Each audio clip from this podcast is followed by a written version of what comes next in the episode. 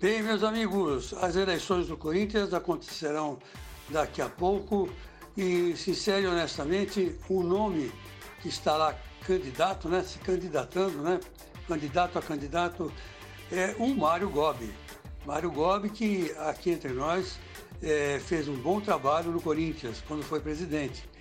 Ele quer se reeleger agora e me parece que não faz parte da turma do Andrés. A turma do Andrés ou apoia, vai apoiar o Duílio Monteiro Alves, né? Por enquanto é o mais forte, ou o Paulo Garcia. Paulo Garcia, por afinidade pessoal do, do nosso querido André Sanches, que recebeu um apoio extraordinário do, do Paulo Garcia quando se elegeu deputado federal. Então será, vamos dizer assim, um, uma mão lava a outra, né?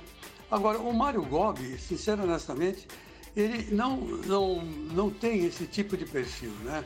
Ele não entra no toma lá da cá. Ele é um advogado, um homem feito na vida, é, sem problemas econômicos, então ele pode muito bem dirigir o Corinthians e chegar aos píncaros da glória, como ele chegou, né? Como ele chegou quando passou pelo Corinthians. Mas aí ele estava ligado à turma do Andrés. Agora desligado da, da turminha, né?